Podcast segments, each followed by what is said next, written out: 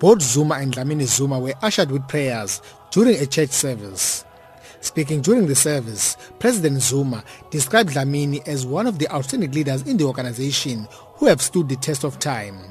According to the president, Dlamini Zuma will undoubtedly excel in any leadership responsibility.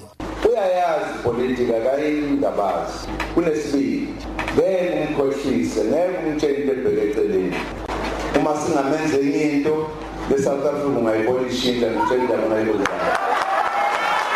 Look at me.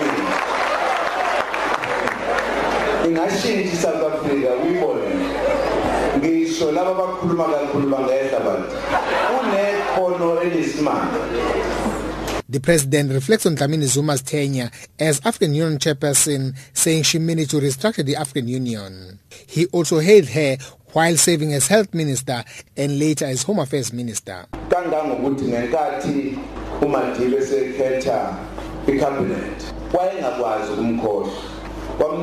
umnyango ongelula kwezempilo kwenza izinto wayekisa abantu yazi ugwayi kwakuyisimanga ngenkathi esho kokuqala abantu bathi hey uyakudala nkosazana.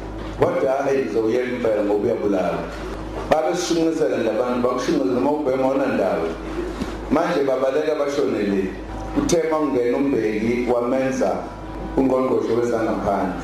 Wayibamba yaqina yathula yathi ngathi mangena ngokumazi ngambeka kwi-home affairs. Wayibamba wayishintsha kwakhuluma lonke lathi hey. Iphelile lali ukuthi makufuneka amaphepha athatha isikhathi esithi kwaphela ngisho i-corruption. Yingakho besabona ukuthi ukuze leya aim iqonde ifuna yena. While Dlamini Zuma emphasized the need for the African continent to invest on skills development, especially among young people, in order to deal with unemployment and to grow the economy in the continent. si Africa kufuneka sikhule sibe nomnotho sibe neprosperity. Kufanele ukuthi si investe kuloko esinako. Esinako okubaleke kakhulu abantu base-Afrika ngoba noma ungaba nomnotho ngaphansi komhlaba kodwa uma abantu bengekho bokuthi isuse lowo mnotho ongaphansi komhlaba ube umnotho osiza abantu ngeke kwenzeke. Later, President Zuma attended a prayer meeting at Muzimapita People's Park organized by some churches in and around Durban.